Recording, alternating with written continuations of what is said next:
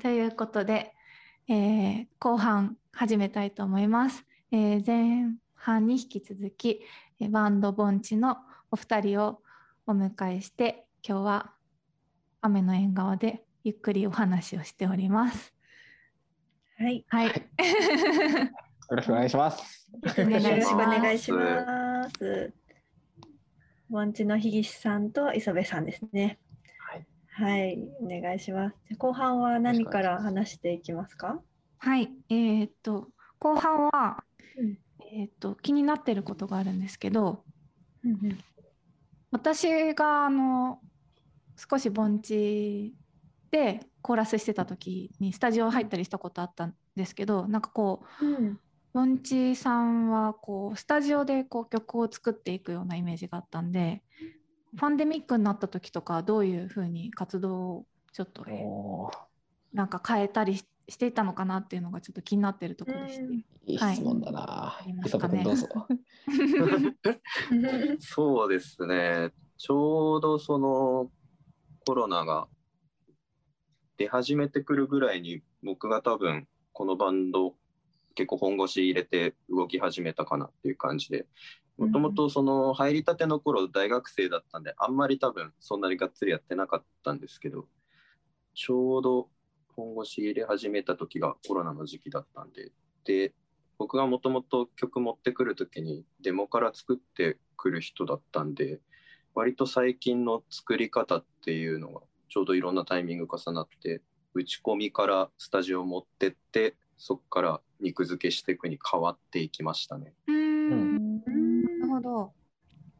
その打ち込みの時点では磯部さんが、えっとまあ、全体の構造を作るっていう感じなのかそれともなんかちょっとこう作ったのに他の人が足してたりとかするんですか？あそうですね基本的に僕が土台のコードとメロディーライン大まかなやつを作ってでそれを基本的に樋口さんがですね歌詞つけてもらったりコードをいろいろ歌いやすいように変えていったりとかそういうフローで作ってますね。うん。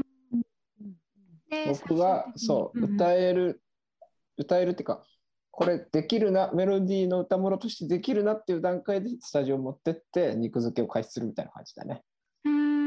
だから作ってきた骨を俺が削って形にして最後肉をみんなでつけるみたいな感じかな。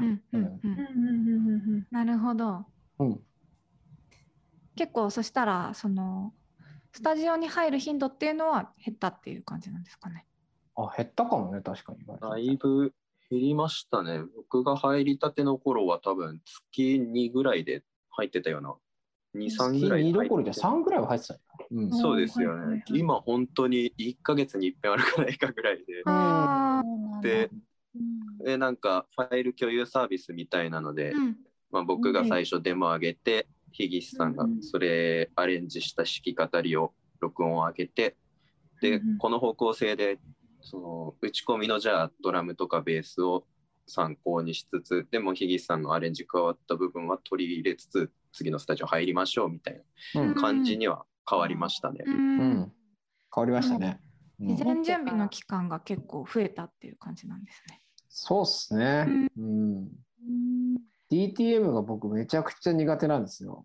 うんうん。もうアナログ超アナログ人間なんでもう。はいはい。本当にあのパソコンで音楽を作ってるのが本当に嫌いだったんですけどそのパンデミックになって集めな集まれなくなった時にその5月6月のレコーディングの前にプリプロをしたんですけどうんうん。はい。そこで初めてあのパソコンの中に音を流し込むってことをやって。うん。えー、あー。あーそうなんですね。はいはい。楽しかったですねなんか意外とやってみるとああ、じゃあ。へーストレスすごかったですけど、あそうですよね。最初なんかもう、なんだこれはって感じで。そうそうね、環境整備からね。わかりますわかります。うんうんうん。うーん。うんなるほど。どうですか、うんなんかやり方変えてみて、今の方がなんかこういいなとか、前みたいにもっとスタジオ入りたいとか、ありますか？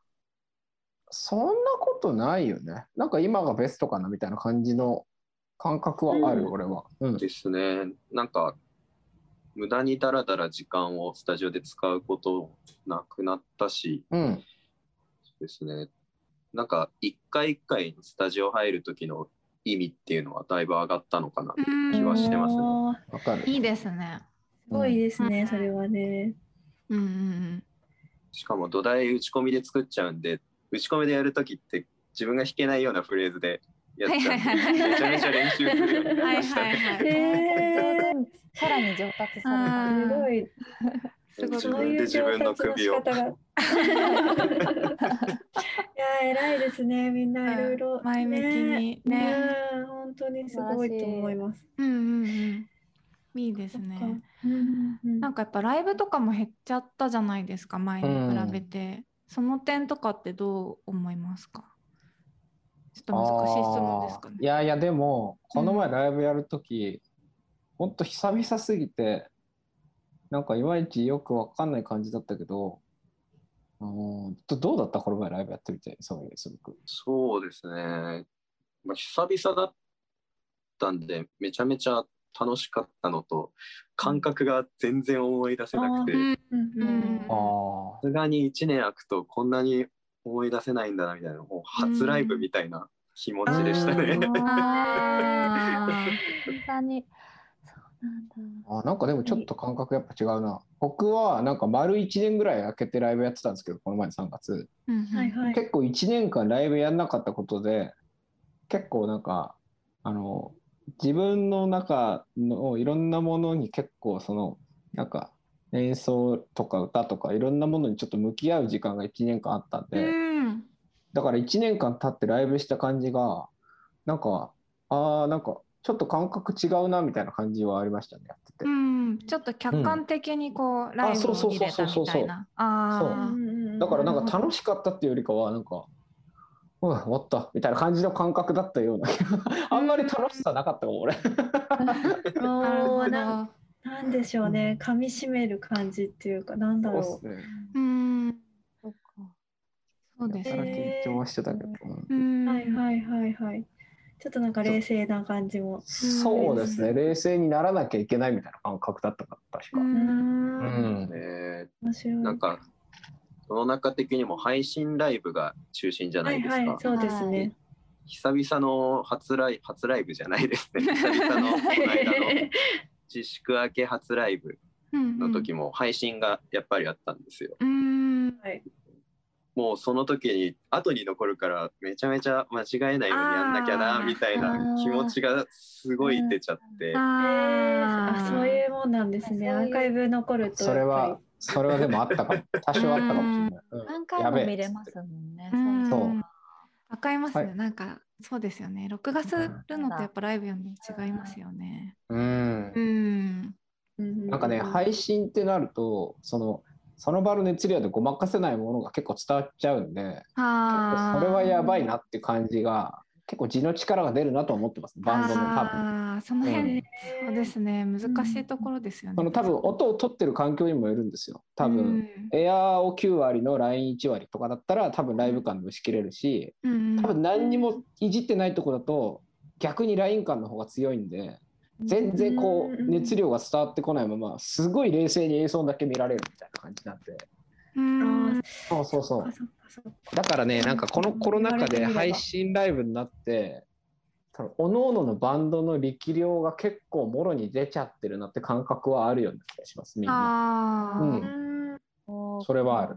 うんうんうんうん今後どうなるのかすごい、うん、まあ誰もわからないですけれども、うん、うん、心配だなって思いますよね。その確かに。うん、みんなこそううまた集まってできるっていうことが実現するのかそれともここのままずっとこう半々みたいな感じでやっていくものなのかっていうのはちょっと、うん。うん。しばらくは多分ね、その半々でやっていくんだろうなとはいう気はしますけれども、うん、確かに。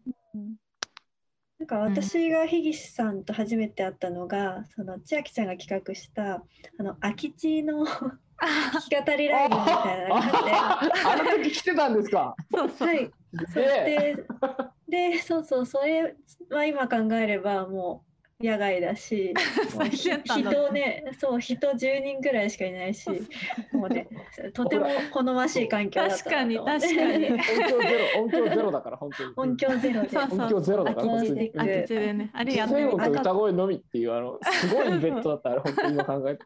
樋口さんがいらっしゃったらこの話絶対したいなと思ってたんですけど。そうそう。もうイベントすごかったんですよ。すっげえイベントだったな、ね。うん。も歌ってたもんねあちょろっと歌いましたね。2曲ぐらい歌ったかな。うん。そうそう。ああなんか。で、あなんか、あのステステージもなくて、うんさなんかみんなでステージを作ろうみたいなので、あの落ち葉とか、ね、あ石とかを集めて、こうステージを作いやった本当す記憶が。げえイベントだったんで本当に、えー本当にすごかったですよすごかったよあれ。なかなかのイベントだったよいやこんなオルタナティブなイベントあるんだっていう、そう、本当に本当に。やでもねね、なんか、そこ、普通に通行人の方とか、そうそうそうそう。ね、子供とか通ってきてくそうれたり。そうそう全然写真ねそう写真もの飾ってたよね。あの、うん。そう関写ちゃんの真展知り合い示のね。そうそうそう。そうそうそう。そこで初めて私はお会いして、あのボンチってバンドをやってる方なんだっていうのを知ったんですけど、その前に千秋ちゃんが知り合っていたんですよね。ううん。ん先にね。それはいつ頃の話？おそれは、あ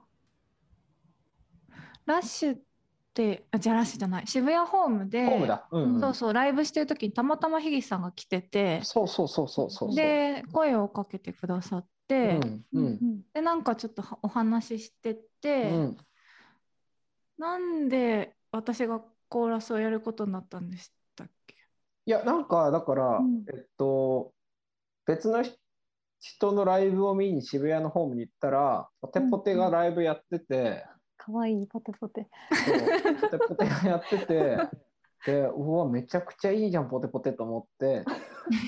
で僕その時ライブハウスで働いてたのでうん。ポテポテに話しかけてうんでちょポテポテ今度出てくれませんかって言ってで一回ライブホそのライブハウスに出てもらったんですよポテポテに。うんうんうん。ででポテポテすごい良くてでそのポテポテに出てもらった後にあのポテポテって言い過ぎだな 突っ込みたかった。ポテポテハマっちゃう。で6月のレコーディングする時にその他の曲はそのき鍵盤の女の子がいてその子のコーラスでよかったんですけどなんかこのタイトル曲の6月だけちょっと個人的な主観なんですけどハマりこの人の声だとハマりきらないなっていうのがあってうん。誰かもっと透き通って透明感のある声の人おらんかなって考えてる時にうんレコーディングの3日前ぐらいにイモさんが思いついて。うん。いやーさすがに3日前に声かけるのは失礼すぎるだろうと思ってずっと考えてた結果最終的に前日に声をかける すごいですね。めちゃくちゃ迷惑な話。ですよでもね、そ千心よく秋ちゃんはちいね、ちゃんはね、いつでもウェルカムだから。それはウェルカムなんで。さすがの対応力ですね。呼ばれたのに本当にすぐできて。いやここはこういう曲なんでここは私いらないと思います。すげえなみたいな。すげえなみたいな。昨日今日聞いたばっかりなのにそこまでわかるのこの人みたいな感じで。うんすごい衝撃を受けたのを覚えてますね。すごい。いやー普通にあさの。朝通勤電車で初めて聞いてうんいけっかなみたいな 行きと昼休みと帰りに聞いてすごい。ね、チャレンジャーですからね。すごいちゃんね。本当にすごい。バイタリティがバイタリティがすごい。気合で生きてるからね期待できる。よく切れられなかったのって今でも思ってる。いやいやありがたいねさあそのお札6 月のレコーディングがその初めて会った時ということですか？あまあでもえっと、そのそうですね。あのなんていうかバンドでバンドっていうかポテポテは呼んではいたけど、あの本当に近づくきっかけになったのはそこだったかなって感じですね。うんあじゃあミッチーとかとも会ってたことああるというかそうそうそうそうそう。そうですよね。あそうそうそっかそっか。そうそうねでその後にレコ発でポテポテ出てもらったんですよ。うんうんああはいはい。そうそうそそうなんう。です。であのそうそうそう渋谷のセブンスフロアかな。うんそうセブンスフロアねでその時にコーラスで呼んでやってもらったっていう、うんうん。あれはいい、はいいい日でしたね。あれはねあれは楽しかったですね。あれは最高です。ああのライブ自体もすごい覚えてるんですけど、うん終わった後に打ち上げでみんなでカラオケ行って、えーイモさんがあの斉藤由貴の卒業を歌ってるのを俺横で聞きながら、らうん「最高!」っつってずっと「あの最高!」っつって「俺のライブ今始まったわ!」みたいなこ最高の組み合わせですね。あれは最高の組み合わせでした。あ楽しかったね。ちゃんと斉藤由貴は最強の組み合わせでした。達人的に良かったですね。この曲はとても歌いやすい曲ですね。はい。この6月の、えーとうん。ジャケット私も CD をねあの持ってるんですけど、これ。そえ、あ、ありがとうございます。はい持ってるんです実うはうん。このジャケットはまたねそう。可愛い。い最高。素晴らしいんですね。うん。あの以前甘えんの雨の縁側ラジオうん。出てくださったね、うん。う。うん。んイラストレーターのはい。神さんが、うん。はい。三上さんがこれ手掛けられてるんですよね。うんそうです。そうでそこでちょっと今日ねつながりがあるというかね三上さんはどこからですか？どどういう三上さんは、ボンチの6月やってた時に、ツイッターで三上さんの絵が流れてきたんですよ。うんうんでおめちゃくちゃいいと思って、で、その絵の確か、なんか曲の歌詞に絵をつけるみたいなことを三上さんがやってて、うんうんその時にレミオロメンの「笠クラゲ」っていう曲にそのなんか絵をつけてる画像を見てうん。あ俺この曲めちゃくちゃ好きなんだよなみたいなことになってうんはいはいそのはい。時だからツイッターやってたからすごいいいですみたいなことでつぶやいて、まあ、相互フォローになってで6月撮るってなった時にああの人しかないなっていうなんか結構自分の中でストンって落ちる感覚で頼んでうんはいはいはい。うんいや三上さんすごいですよねう。すんごいあの CD は本当三上さん様々なんで。うん全デザインをやってくれてるんで、本当に。あううんん。なんかイメージとかは伝えたんですかこういう感じで。そうそうそうそうそうそうそう。あの、ミュージックビデオと並行してジャケットも作ってたんで、ミュージックビデオでこういう青い服の女の子が出てきますよっていうのを全部伝えた上でやってたんで、はいはいだからはい MV とめちゃくちゃリンクしてるんですよ、あの CD い。やミュージックビデオもいいですよね。登録できてるんですよ。うんうん。かわいい合う素晴らしいんですよ、本当うに。うん。そうですね。この6月のリンクとミュージックビデオのリンクも概要欄に貼りますので、皆さんぜひ見あります。ぜていただいて。ひぜひ見てください。あのだから本当盆地と三上さんの相性いいなっていうのを思ってましたね。なんか、女の子のあそうショートカットの女の子ワンピース着た女の子が似合うっていう、ありますね。うん、確かにねうんうん。いやー、そうですね。あれねそう。あの女の子を三上さんが実は紹介してくれたんですよ。え、そうなんですか？そうなんですか？えすごい三上さん。そうミュージックビデオ 撮るってなった時に三上さんの知り合いのカメラマンの人が、はいあの女の子をはい被写体としてカメラで撮ってて、おお。はいはいあはいはい相談した最初にジャケットの相談した時にこんな感じの女の子ですかね？みたいな感じのアーティストして、まあ、写真をこうなんかいろんな女の子の写真を見てて、あこの子です、こうこういう感じこういう感じみたいな、うんてかこの子うん MP 出てもらおうかなみたいな。あいいんじゃないですか？みたいな話になって。だから三上さんももともと知ってた子だったから多分絵も描きやすかったっていうのは多少あるのかなっていう感じの。なるほど。うん、えーなお名前すごい。ごみさんでしたっけ？ゴミゴミみちこちゃんですね。そうですよね。じゃんめちゃくちゃもうなんだろう、なんかこううん。絵絵本から出てきたような。いやー本当ですよね。すごい女の子ですよね。オーラすごすぎてもうちょっへえと、一緒 MV 撮ってる時もうちょっとおののいてましたもん。多すぎる。うんうーんですかね。うんはい。じゃあはい。最近のコーナーに行ってもいいですか？うんどうぞいきますか。コーナー。はい。この番組唯一のコーナー。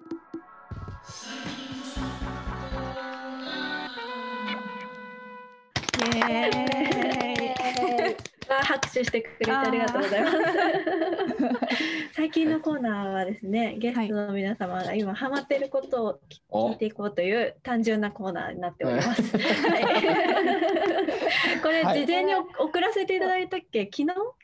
前日ぐらいに送ったんだっけ？そうはすいません、ギリギリ。早く送るつもりがす。みません遅くなってしまいました。ね、き知りたいよね、うん。うちのお二人の最近お。どんな感じなのか。じゃあ磯部君どうぞ。磯部近さんから。はい、ハマってることとか。そうですね。最近めちゃめちゃベース弾くのにハマってて。嘘が嘘が出てきた。いや、本当にここ最近3、4ヶ月ぐらいやってるんですけど、えー、あのーめちゃめちゃやってるじゃないですか。いやいや、なんか20世紀ノスタルジアでレコーディングしたそのベースの人が転勤で大阪行っちゃうときに最後一緒に、もともと家が近かったんで、最後挨拶がてら飲み行きましょうっつって行ったときに、じゃあ選別としてこれやるよっつって、それまで使ってたベースくれて、感動。え いや何もくれなかった。そうそう。ないの そうですね。それでめちゃめちゃ練習してますね。なんか最近鍵盤より練習しててちょっと危ないなって思ってます。すめちゃく。ちゃベース練習して ーるっていう。えやっぱ楽器が好きなんですね。いやなんかね、そうですね。曲作るの好きだよね磯部君ね。めちゃめちゃ曲作るの好きですえね。ー、弾いてる時も好きなんですけど、なんか譜面書いてたりとか、うん、DTM でこう打ち込んでって、最終的にできた演奏を聴くっていうのが一番好きですね。あなんかー自分が演奏すると結局ここ良くないなみたいなあらが気になっちゃってうん。すごい落ち込むんですよね。あ結構厳しい。自分に厳しい。いや、うん。いやいやうんうんねなんか樋口さんに曲書いたやつ渡してそれに歌詞でついてきてできるっていう時がめちゃめちゃ楽しいんで、はいえー、楽しいんだ。よかった。楽しいで すよ。いいですね。いや本当ねあの僕はあの曲作るの結構苦行でしかないんで本当に楽しんで曲を生み出してくれる人が入ってるのマジで嬉しいなって感じはあります。うんうんいいですね。いい関係。うんうんうんいいですね。助かりますわ。ありがとうございます。ちなみになんか音楽以外でさ最近ハマってることってありますか？最近ハマってること、そうですね。なんだろう。め最近だと、ちゃんと自炊するようになっててああでもわかる わかる。すごいわかる。豆だな。うん 俺も今日ポトフ作ってたわ。えすごい。えー美味しそう。いいですね。ポトフ最強だなと思って。うんあー確かにポポトフ何にでもポト。フ作っとけばもうとりあえず何でも生きていけるなっていう。確かにめちゃめちゃ洒落た料理名出されて、ちょっとどうしよう。ちなみに、ソウさん何を最近、ペペロンチーノ作るのに最近ハマってて、こううん。YouTube とかでうん入荷させるやつあるじゃないですか。はいはいはいはい。おー。あれが全然できなくて、できなくてっていう。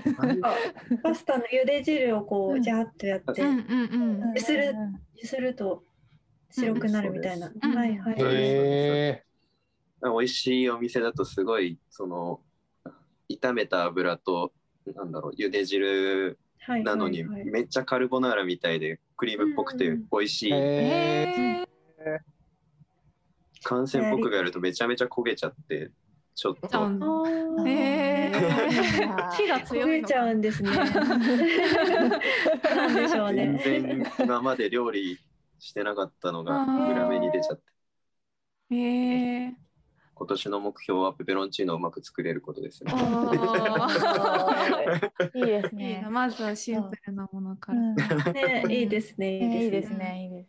いい感じ。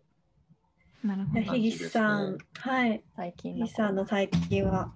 は最近ハマってることは、うーん、やっぱそうですね、銭湯に行くことですよ、最近はもうう。銭湯、銭湯に行くのにハマってますね、完全に。うんなんか近所、ご近所にあるんですか？そうそうそうそうそう、交互浴にハマってます。水風呂とあかい風呂をこう行き来することによってうん得られる解放感。はいはいはい。あってねはい血管血管の収縮。そうそうそうそう結構良くなる。あれハマってますえね。ーえ銭湯今普通に空いてるんですね。そうあのコロナ禍でも銭湯は普通にやってるんですよ。うん。そうだから結構あの緊急事態宣言で8時までで閉まっちゃうけどうん。銭湯は2時までやってるからもう心の拠り所みたいなところはある。うん早いですもんへね、ー終わっちゃうの。うん。うん。しかもね、まあ銭湯静かなんですよ。ああのやっぱり少ないんです。そう沐浴って言ってそのこ喋っちゃいけませんよっていうふうにやってるんですよあだから入ってると本当あの桶の加工みたいな音しか聞こえあなくてー癒されそうですね。めちゃくちゃいいんですよ本当。に。それがいい。うん、はいはいはい。最高です。銭湯いいな、行きたいな、私も。そっかいいそっち銭湯ねえのか。ないんですよね。うんそもそもね、なんか湯船にあんま使わないもんね。あそうそうそう、湯船が張れないバスタブになってる。仕様に。え張れ、うんうん。頑張って張ってもめっちゃ浅いみたい生きていけないそんなの俺。本当無理無理無理無理。な。いや、うん。風呂事情はあまり良くないですね。うん。銭湯な。私、あの、バンドでスタジオ入ってた時は、あの、会社終わってから公園で弁当食べて、その後に銭湯に入ってからスタジオに行って、家に帰ったらシャワーをこうかけるだけみたいな 生活してた時ありました。そんなことしてたんだ。うんすごいねよくしてた。すごいね。早く寝たいじゃん、帰ったらもとわかる。あそうか、それバイタリテ先に空き時間に行ってたんだ、お風呂う。う。ん、うん、そうそうそう初。耳だ。バイタリティがすごい。塊なんか止まるとね死んでしまうあれね魚みたいだって自分のことを表現してた昔 そうそうそうす。ごいな。多分マグロ。今今はもうねもうちょっともうのんびりしてると思うそうそう、ね今のんびりできるようになった。ううんん、のんびりできるようにななってよかった。うん私確かに疲れてたんだなって思った。うん動いてるイメージある。うん。疲れてたんだなはやばい。うん、いやでも確かにのんびりするのすごい大事ですよね。う。ん、大事ですね。確かになんかねこの前況になってね。そうう、ん、1週間前ぐらいにあの旅行行ってきたんですよ。あへえそう千葉県のあのた立山とか勝浦とか、南房総って言われるあのはいはい新君のもうお尻とか足の方に行ってたんですけど、はいうん、はいはい。めちゃくちゃ静かで、うん、てかもう車の音車ほとんど通ってないしうん。人がほとんどいないからあの自然の音の方が大きいみたいな。うん、海の波の打ち返す音とかしか聞こえないみたいな。へえ、はいはい。そう。そういう場に行くとあのいかに普段その見えないストレスに自分がさらされてるかってことがすげえよくわかるうんですよ。ん、うんだよね。うん、そう。ほとんど多分自然の音がそのじなんか作り出す音に勝ってる状況ってほとんどないなって思って。うん、それはね本当になんか思って。なんか音楽その毎日仕事行く時に音楽聴いたりとか帰る時に音楽聴いたりして気持ちいいなっていうのあったんですけどうん、最悪多分音楽っていらないんじゃないかなっていうところまでちょっと個人うん、自然の音で。そう。なんか無音っていうのがきょなんか一番いいんじゃないかなってちょっと最近思いましたね。うん、うん。無音っていうか、まあ、あの自然の音みたい自然の。うん。波の音とかねやっぱりそうそうそう。すごいですよね。うん。こいや、もう本当に気持ちいいんですよ。飽きない。そう、飽きない、うん飽きない。そう。そう。あと今日なんか友達と話してたのはキャンプファイヤーとかの火のあパチパチ。燃える音？パチでしょ？うん。ああいう音もすごいあ聞いてたら聞けないよねっていう話をしてました。キャンプの日燃える音ね。いいですよね。うん。いいな。ねいいすごい。キキャンプやりてえな。好きな自然音とかありますか？全部自然を 好きな自然。環境音ありますか？あ環境音じゃなくてもいいんですけど、なんかもう一個だけ今コーナーを考えてて新しいの。を、はい。うんここ心地よい音のコーナーっていうの。をああでもいいかもうんはい。いいかはいもそれ。面白い面白い。なんかちょっとゲストさんにも聞いてみたいなとか思ってたんですけど、うん。なんか日生活してる中であこの音好きだなみたいな。ああいいかも。たりしますか？そうですね、ん。生活してるかっていうとちょっと微妙なんですけど僕結構地元が割と田舎の方で、で、うん。大学も農業系の大学だったんですけあどそれもあって僕牛の鳴き声めちゃめちゃ好きなんですよ。ねあーそれは新しい。えーでもこの答え来ると思わなかった。ね思わなかったね。すごいいいねいいねいいね。いい答えだな。これ面白いな。牛を聞くとやっぱりじゃあ心あ安らぐというか。そうですね。で、うん。同じ哺乳類なのになんであんなに大きい声なのにうるさくないんだろうって思いながら。確かに耳障りはかなり。あそっか哺乳類なのか？そうですそうです。うん。うん産うん。うん。む子供。うん。あでも牛の鳴き声をちゃんと聞いたことないかもしれないって今思い始めました。えー牧場とか行け行かないと思うね。うん確かにねわざわざ行かそないとの辺にないですもんね。普段は聞けないね確かにすげえな。いいな間近で聞いたらめちゃめちゃうるさいですけどね。まあね、まあね。1メートルぐらい離れて。うんでもまず多分牛が好きっていうのもあるかもしれないですね。うんああ、やっそうかぱこう好もしれない。きなもののうんの赤ちゃんとかそういうそうですね音ってうるさくてもあまり耳に痛くないっていうか。そうだよねうんうんうんそなんかうですね結局動物の鳴き声が好きかなっていうのは。うんなんか山の中の鳥のさえずりとかすごいはい癒される。うんいいですね。うんわかるわかる。うん優しい感じですかね人間だな。うん。おや、優しさがにじみ出ま優しい。人間なら、コメント。あ優しい人間なら、人間かなとか。優しい人優しい間なら。優しい方です。うんー、三つ男みたいになってる。千秋。優しい人間なら千秋。ああでもこうんの心地よい音のコーナーは、本当、はい確かに私たち心地よい音を大切にしているバンドというキャッチコピーみたいなのをつけてるから。ううんん。うんうんうん。そうだね。うんみんなに聞いていけたら楽しいかも。絶対いいと思う。うん。そうですね。なるほど。はい。私あは、、そうだ。あうん。うんなんか入ってるプレイリストとかああ見てみてもいいかもしれないですね。Spotify のそう、エッジっていうプレイリストに入れていただきましたねい。あ。うんうん。いいですね。あれ、ねたまに聞いてます。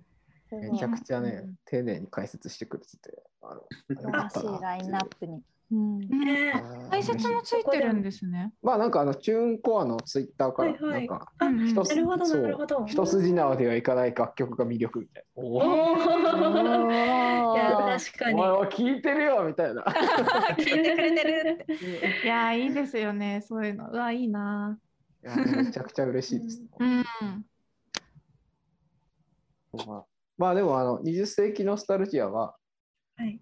まあ、すごい明るくなれる曲なんでうんうん。落ち込んだ時に聴いてほしいなってすごい思うんですよ。うんうんなんかその映画のテーマでできたっていうのもあるんですけどなんかコロナになった時にすごいなんかいろんな人がこう誰かが何かをしたとか国がダメだとかそういうのでこうなんかあの結構ネットとかそういうところに結構語気の強い言葉がいっぱい並んでなんか分かるし言ってることも分かるしなんかみんななんかそういうピリピリした感じにもわかなるの分かるなって思ってたんですけどなんかそういうことじゃなくてなんかもっとこういう時だからこそなんかちょっと優しい言葉を掛け合ってなんかみんなもう少しなんかいい方向に向かったらいいなっていう気持ちを込めて作ったっていうところが実はあるんですよね、あの曲。うんうんうんうんうん。なんでそういうところがちょっと歌詞に入ってるんで。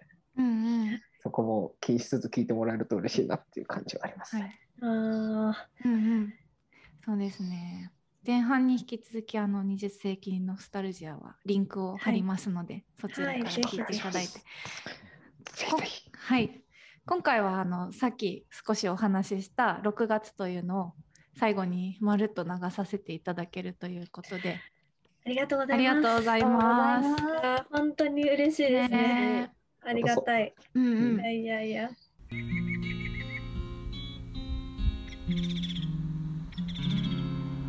甘えんの雨の縁側ラジオ。はい。はいじゃあ、えー、アマエンの、えードラムのイモさんもコーラスで参加している、えー、2018年6月にリリースした曲です。えー、ボンチで6月。朝露濡れたアジサもうすぐ夏がやってくる。そうさ。